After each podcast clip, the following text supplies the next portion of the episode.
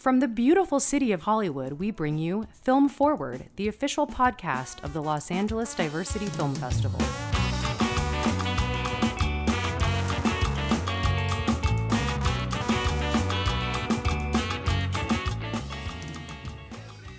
Hey, hey, welcome to Film Forward, everybody, the official podcast of the Los Angeles Diversity Film Festival. Today we are joined by LADFF alum Nicholas Mihm him and Rostam Zafari, they have a new film that is going to be screening with LADFF on September 23rd. It is a powerful and poignant documentary. Bubjan is the title. Uh, this documentary chronicles the journey of Bubjan, uh, an Iranian man who has been living in exile in the United States since the Islamic Revolution in 1979. He was a member of the Iranian parliament where he dedicated his life to cultivating a progressive, modern, and free society in Iran. But the rise of the Islamic Republic eclipsed those aspirations and forced him to leave everything he knew behind.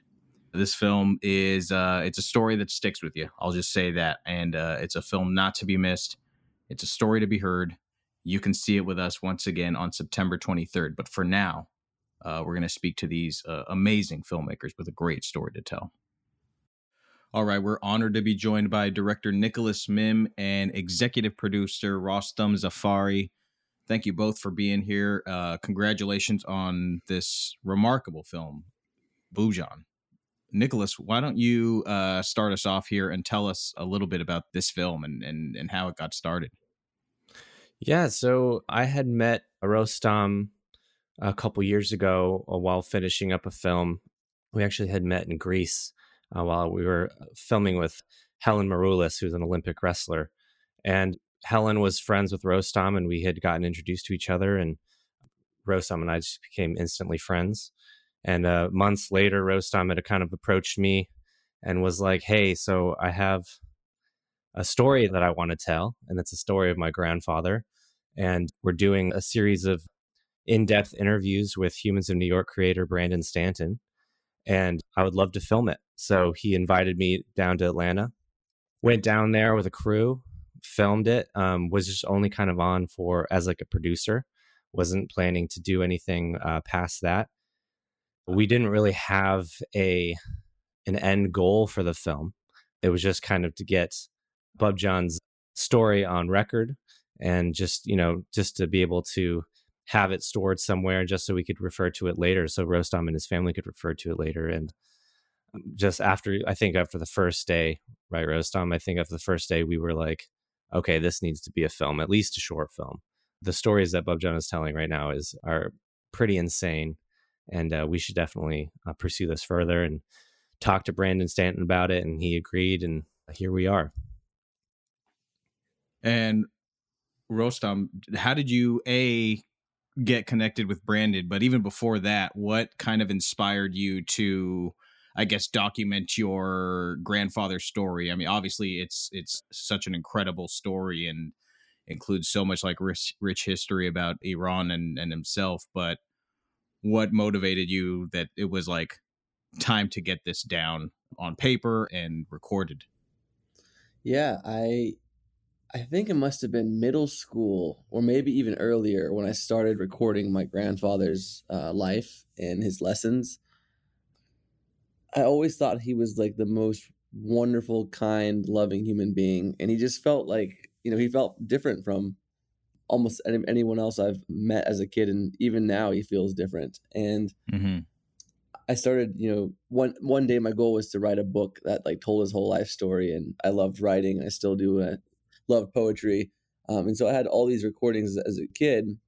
And then I think because I loved, you know, my grandfather and the passion he instilled for poetry, I really got into storytelling and literature, which then drew me to Humans in New York. So if you had asked, you know, most 13 or 14 year old kids, what's your favorite artist? Uh, I think very few of them would have said Brandon Stanton. But since I was 13 or 14, I would say that. Like other people would say like famous musicians or like, you know, Drake or whoever, but I would have been like, you know, Brandon Stanton. And so I, I read his stuff since I was a kid and uh, fantasized about, you know, having a story there and all that sort of stuff. And years later, I was talking about it to someone in New York and they're like, oh, well, I, I have his email. So I shot him an email and, you know, nothing happened. And one day, like six months later, I just was like, you know what? I'm gonna send a second email and just, you know, followed up. And that same day, I think he got back to me and we jumped on a Zoom call. And I found out that he, you know, outside New York, his, you know, he lives in Decatur and it's not, um, it wasn't too far from me. Right. And I, I just, I was like, wow, this person who was like one of my longtime heroes lives 15 minutes down the road. And, you know, we became fast friends ever since and and was he the more you started talking to him the more you started talking to him about your grandfather was he was he hooked and and and that kind of motivated both of you guys to to take the next step to to document uh, your grandfather's story you know it wasn't clear cut or you know simple in any sense i i definitely pitched it early on because you know i, I was it's always been on my mind you know but brandon's an incredible artist and he has a lot of runs into a lot of amazing people with, with great stories to tell. So I definitely think it was on his mind. And, you know, when he did wanted to pursue it, he thought it would be a several, you know, maybe a three or four post series. It would take two interviews. You know, it wasn't something that um that we didn't anticipate from the beginning it would take on the life that it did, right? And now we're 42 interviews in, and these interviews last two, three hours. Um, and you know, and, and Brandon has told me just the how much it shaped him as a human being, and how how much my grandfather's ideals and, and and take on life and on wisdom, how much it shaped him as a person. So that was personally really rewarding to hear to see one of my heroes, right, like artists, tell the story of like you know one of my greatest heroes, my grandfather. It just it just feels very surreal, and I just definitely see an invisible hand kind of moving all this along. That's incredible, man. What a what an incredible story. And obviously your grandfather has an incredible story as you talked about like growing up you were hearing his stories and and and blown away by them but did the experience for you shift at all when you decided to dive full bore into this project um, what was this experience like for you in terms of like documenting his story did you learn anything uh, new about him about your family's history while you were making this film Great question. I feel like the luckiest person in the world. I wanted to tell my grandpa's stories, and I had the chance to now work on it. You know, with some amazing artists like Brandon, like Nick, like Lisa, in two different modalities, in film and the written word, and they're very different and they're very similar too in some ways. I think starting off, I felt that I knew the story, uh, and I just wanted to share it with other people. And the more interviews I did, the more I was a part of these two projects, the more I realized I'm actually the person who gets to benefit the most because I get the most raw amount of time with my grandfather.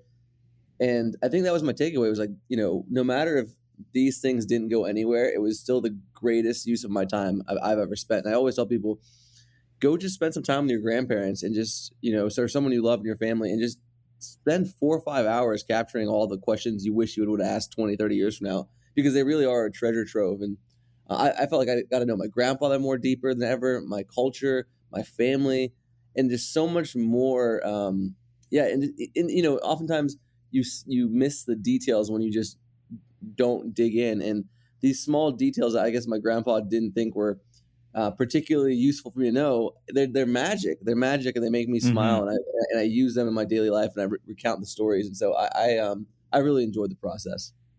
Yeah, story. You know, little things like him growing that tree in his garden were just like, wow, that's, you know, obviously the political work he did is incredible, but like talking about like nurturing life in his garden as kind of like an introduction to this character as a, as a, as a, as a child was like, I found really fascinating and allegorical in a really beautiful way.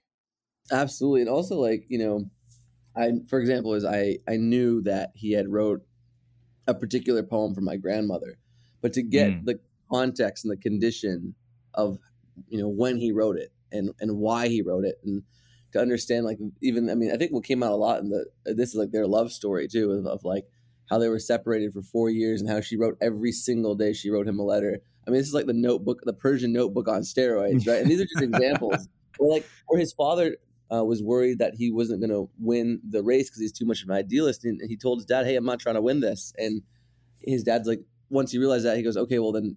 I'm gonna give you the one thing I can, which is this Jeep, and you go across and you do what you need to do, right? Like these little moments that happen. Brandon will tell the tell a lot more of the story uh, here in a bit, but there's just these elements that for me personally had profound impact, and yeah, I couldn't be more grateful to have like discovered these moments. And yeah, Nick, why don't you touch on what your experience was like making this film, sitting there throughout this interview process, not growing up with this mm-hmm. man and hearing his his incredible story. I mean, I think like I said earlier, I, I, started off this project just as a producer. So I was just kind of in the back room, you know, with my Comtek on, the headphones on, and was just listening to these. Everything's done in Farsi. So I was just listening to Rostam's translation and sitting back there on my laptop and like trying to do other work um, you know preparing for the for the next the next part of the shoot or the next day and not being able to focus because i was you know pretty captivated by you know the journey that Bubjan had had gone on and you know his time as a boy in Iran his uh time in parliament in Iran and then his ultimately having to flee like it just it like was very clear to me that there was a way there was an avenue for a film uh, and for at least a short film and hearing like like you mentioned nick the, the story of the mulberry tree and the garden and hearing him and his you know stressing importance and how you know gardening as a child like taught him how to nurture things and and then using that nurturing aspect of his personality to nurture the community and villages across Iran you know, it, just, it was just like very clear. I could already see like the dots kind of connecting during the time and approached Rostam was like, Hey man, let me direct this. Like mm-hmm. let's uh, let me direct this. Let's let me come back in a couple months and let's do more interviews. And that's really all a credit to uh, the interviews that Brandon does. You know, obviously he's got he's built this huge platform that's been so successful for so for so long, and it's because he's an amazing interviewer. And before jumping on this project, I did pride myself in my interview capabilities and how I talk to subjects for my documentaries. But then watching Brandon, I was like, oh my gosh, I am a noob. Like I am, I don't know what I'm doing. And so it was really on that kind of level, it was great to uh to kind of watch the master work and even with the language barrier, you know, there was just like a finesse to it and a finesse to the way he asked questions, the way he communicated with Bubjan and really allowed Bubjan to open up and to kind of spill everything. And so it was a great learning experience. And then then jumping into the edit was, you know, a really tough challenge because I do not speak Farsi. And it is a very beautiful and very complicated language. Uh, Rostam and I were spent hours and hours going through these transcriptions and translations because you ask one Persian person what this means, and then it means something completely different to another. So um, you know, kind of going back and forth, uh, the two of us just trying to find the most beautiful and poetic way to tell it um, mm. uh, was a real challenge. And we have a, had amazing editor Azadeh Navai who who jumped in with us towards the beginning, and she really helped us out because she's from Iran, and um, this story really connected with her, and so that she was extremely helpful and and then just learning about you know i was not that uh, familiar with the history like i think you know i've told Rostam this before like the most i knew about iran's history was probably from the movie argo. So and i don't even think you know i think it's come out that that movie hasn't you know took some liberties in the historical accuracy of it. Oh, but um, sure. yeah but you know amazing movie but it still took some liberties. But you know and just kind of learning about the Shah and like really taking a deep dive into the Shah and his family and like you know the things he was trying to do for the country and trying to make it a progressive country but at the same time not being able to really compromise power or something like that and having this secret police under his wing and but also you know trying to do a lot of good at the same time so it was like this very contradictory very a lot of conflict between you know internal conflict with that man and uh, it was just really interesting and i think uh uh, something that I was I'm really grateful to be able to have taken a deep dive into. And I gotta say, Nick, that it's not easy to be able to speak about Iran in a way that that's that's honest. It doesn't emotionally trigger a large community of people. I don't know. Maybe the best way to describe it is I love Lord of the Rings, and I think we all like want to be like Aragorn to some extent, or one of those cool characters. But the Iranians were kind of like the dwarves, you know, we're like a Mm. very proud people. We're like, we fight about everything. We like, there's a lot of disagreement on, on like, you know, even on basics of what has happened in the past. And so I think, how do you present the truth, right? And, and I know that's probably the core question for documentaries, is- for storytelling in general, is a core question at least. But that's something that um, it really takes a commitment to not flattening the different ontological levels of being that are happening at any given one time in a society. And I think Nick did a phenomenal job of that. I think uh, Brandon has done a phenomenal job of that. And there's some people you wonder, wait, how did that person pull that off? But with Brandon, you don't have to wonder. The guy is a complete animal, like of a workhorse. I mean, he wakes up at three, four, and he's worked. You know, he's riding five, six hours every single day, and he knows more about Iranian history and culture than almost any Iranian I've met. Um, I remember him starting. My my dad was very. My dad's he's always been someone who he provides the opposite point of view on the projects I've worked on, and is very stern in the way he uh, judges and the way he is critical of projects and because he's you know he's a historian at heart and he's an academic and he wants things to be right and so when he heard brandon was going to tell the story of you know his father and of iran into some level in, in the book of kings he was not uh, very convinced. And he sat down with brandon and he tried to give him an impossible task. He gave him like 20 books to read and all these suggestions. And brandon read them all in like two or three weeks. And i remember coming back and my same dad who had expressed uh, significant concern was like this guy is like amazing. Why don't you know as much history as Brandon? You should study your Persian more. And it backfired on me, but I was so happy Yeah. because it, it, meant, it meant Brandon had won a huge victory in the heart of my father. Uh, which I was like, if he can win the heart of my father, he can win the heart of anyone when it comes to Iranian history and culture. yeah, that it's all systems go. Amen. what eh, has your father and your grandfather have they seen this film now? And if so, what were their thoughts? For me one of the most magical parts of making of being a part of the making of this film was watching it for the first time with my dad and my grandpa. It was we watched it in my childhood room where me and my twin brother like had bunk beds and same home we've had since we we're two years old. It is not a particularly big home. I think when my dad first got it, it must have been like 1500 square feet. And so the three of us were sitting on that childhood bed or one of us maybe had a chair next to it. I remember looking over and just seeing them both like just tears streaming down their face and these stories that they had told in their own words now being brought to life with just amazing talent. I mean, we are our sound design people, our animator, our director. I mean, it was just you know, I've seen the film, I don't know, 30, 40, I don't know how many times and it just it just every time it it just it just strikes a really deep chord, you know, and I, I knew it did for them and it, it made me so happy to see because you know, when we first discussed this, most almost everyone in my family didn't want me to pursue this because we're a pretty you know private family. Um, Mhm. and i think they had some of them had asked my grandfather in the past to tell a story and he had always kind of been more hesitant. But um this time he had said you know i, I trust Rostam and uh, he has my vote. And that to me just to have that responsibility and that trust of my grandfather and be able to deliver it for him in a way that now my whole family loves it was like the ultimate the ultimate um, privilege.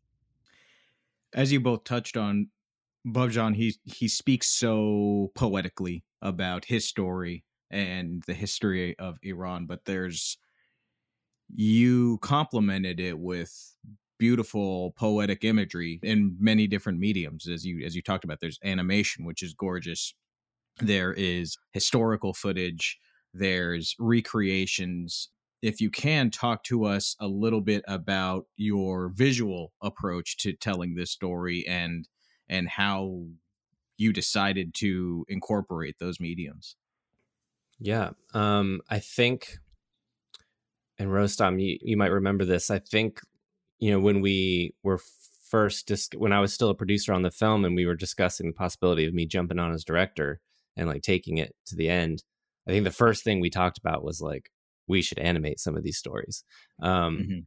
because, you know, just the descriptiveness um, that, that Bubjan gives us, you know, talking about his childhood, talking about his family and the little gardens that they grew. Like, you know, I'm not a huge fan of recreations. Like, we have a little bit of, of that in this film, but I feel like you just being able to animate, having that privilege to, to work with the animation team of Neon Zoo and Elise Kelly, it just opens up so many doors for you creatively and aesthetically. And this is the second time I've I've worked with that team. Um, the first time being in the Dark of the Valley, which Los Angeles Diversity Film Festival graciously played a couple years ago.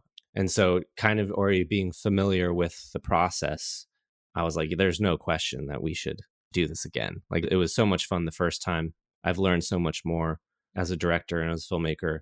I think maybe the first call that we had was to Elise, and her team immediately jumped on. And uh, a lot of her team are spread out across the world. Some are from Iran, some are from Syria. Um, some have had to deal with uh, similar stories in their family's history. So they were so amazing and and so passionate about the project and uh, brought a feel and an emotion to it and a uh, and just like this this love and care to it that I don't think um, you know just straight archival or straight reenactments could have really given it. There's just uh, it opens up so much for us and very grateful that we were able to do it again. And I think visually, one thing, you know, where the cameras were pointing and what they were capturing, you know, that's all under under Nick's purview.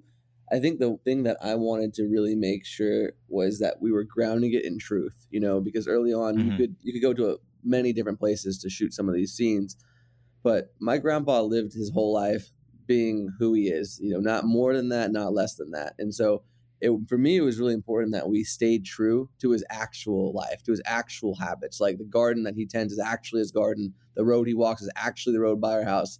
You know, the house he's in is actually his home. You know, and so I think that was one piece that touched on that. And then second was another piece was the home itself. Like I felt growing up, I lived in a little Iran. Like our home is a almost like a museum that, uh, uh, in the sense that it's collecting all these you know articles and photographs and poems and like these little you know reminders of where we come from culturally. We have a you know a jar of soil which is very standard for like iranians to have from iranian soil. There's you know our great poets are you know my, my grandfather's copy of the book of kings from when he was a kid. And so it lends itself i think very well visually and then to nick's point with animation design one of my friends hamid rahmanian is a great illustrator of the Book of Kings, and Elise's team was able to take his illustrations and just breathe life into it in a way that I just found so cool. And just animation itself, because animation can show things that are true on a higher plane of reality. You know, it's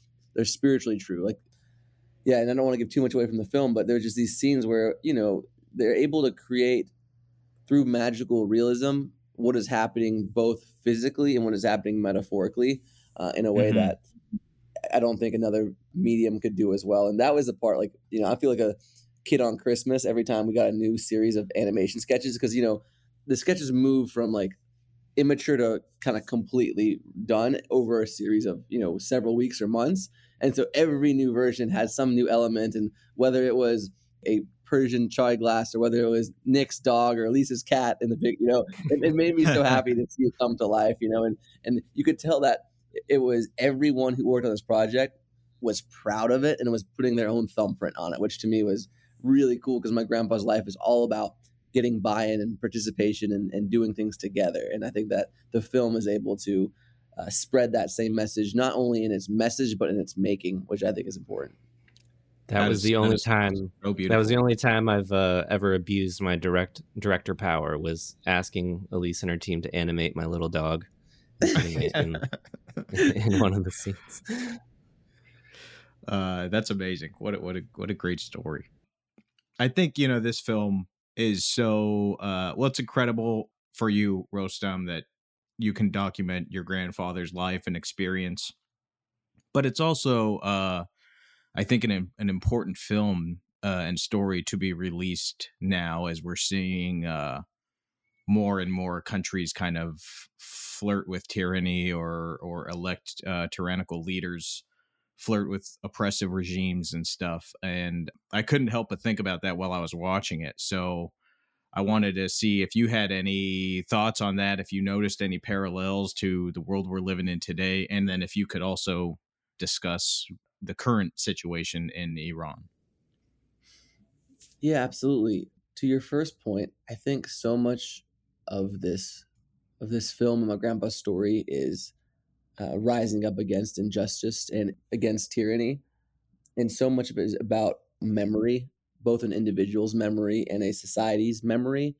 because if we don't know who we are and we're not connected to that, it's hard to help ourselves. I think that's something Mhm. that this film drives home. And that's I mean that's the power of culture. My my grandpa talks about culture like like a river in the sense of the the water itself or the generations that have come and gone, but the actual movement, that dynamicism, uh, that momentum is culture, right? And so if we're rooting our culture in things that are tolerance, justice, open mindedness, inclusivity, diversity, then that river is able to run. And if we become closed minded and close hearted, then it becomes a swamp. And those are all secondhand ideas I learned from my grandfather. But I just I love that image that he that he gave uh, gave me recently when I when I asked him a similar question.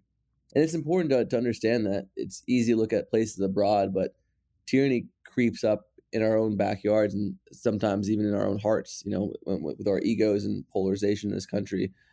So I think that my my grandpa talks that like voting is not just a democracy, something you do let's say once or a few times a year. It's really feeling ownership for your community and acting and participating and finding ways that you can use your gifts for the betterment of you know yourself and those around you.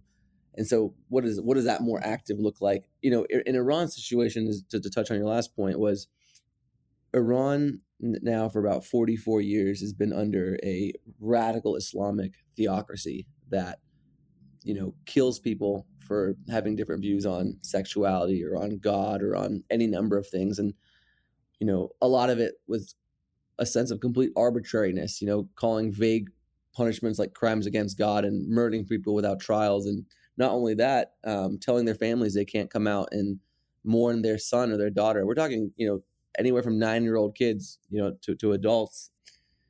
Uh, you know and when the uprising happened in, in september there was you know been about over 20,000 young people under the age of 21 uh, imprisoned for for nonviolent protests. And I know that this September 16th, for the anniversary of the murder of Mahsa Amini, the people of Iran are going to take to the streets again uh, and unite again. And so I think the idea is one of solidarity that runs through this struggle in Iran and this struggle that countries all around the world face. And I think a good illustration of this is um, one of our poets, Sadi, wrote this little passage where there's a hundred people who uh, their caravans get ransacked by two thieves, and everything they have is stolen from them. And finally, someone asked that that group of people, "How come you were able to get robbed? There's a hundred of you, and there's only two of them." And they answer, "Well, those two were together, and we were all alone." I think that's where we Mm. are right now. Mm. Incredible. Bubjan, everybody, come see it with us. It's an incredible film. It's a beautiful film, and it is screening at the Los Angeles Diversity Film Festival on Saturday, September 23rd, as a part of the No White Flags Shorts block. Uh, and tickets are on sale for that right now at ladff.com. Nicholas Rostam, thank you both so much for being here today. Thanks for sharing your story and such an insightful, incredible story you have. So, uh, thank you both. Thank you, Nick. Yeah, thank you for having us. Thank you all for listening to Film Forward, and we'll catch you next time. Our recording engineer and mixer is Anselm Kennedy. The podcast is produced by Anselm, Sonia Maru, and yours truly. Thanks for joining us on Film Forward, and you'll hear us next time.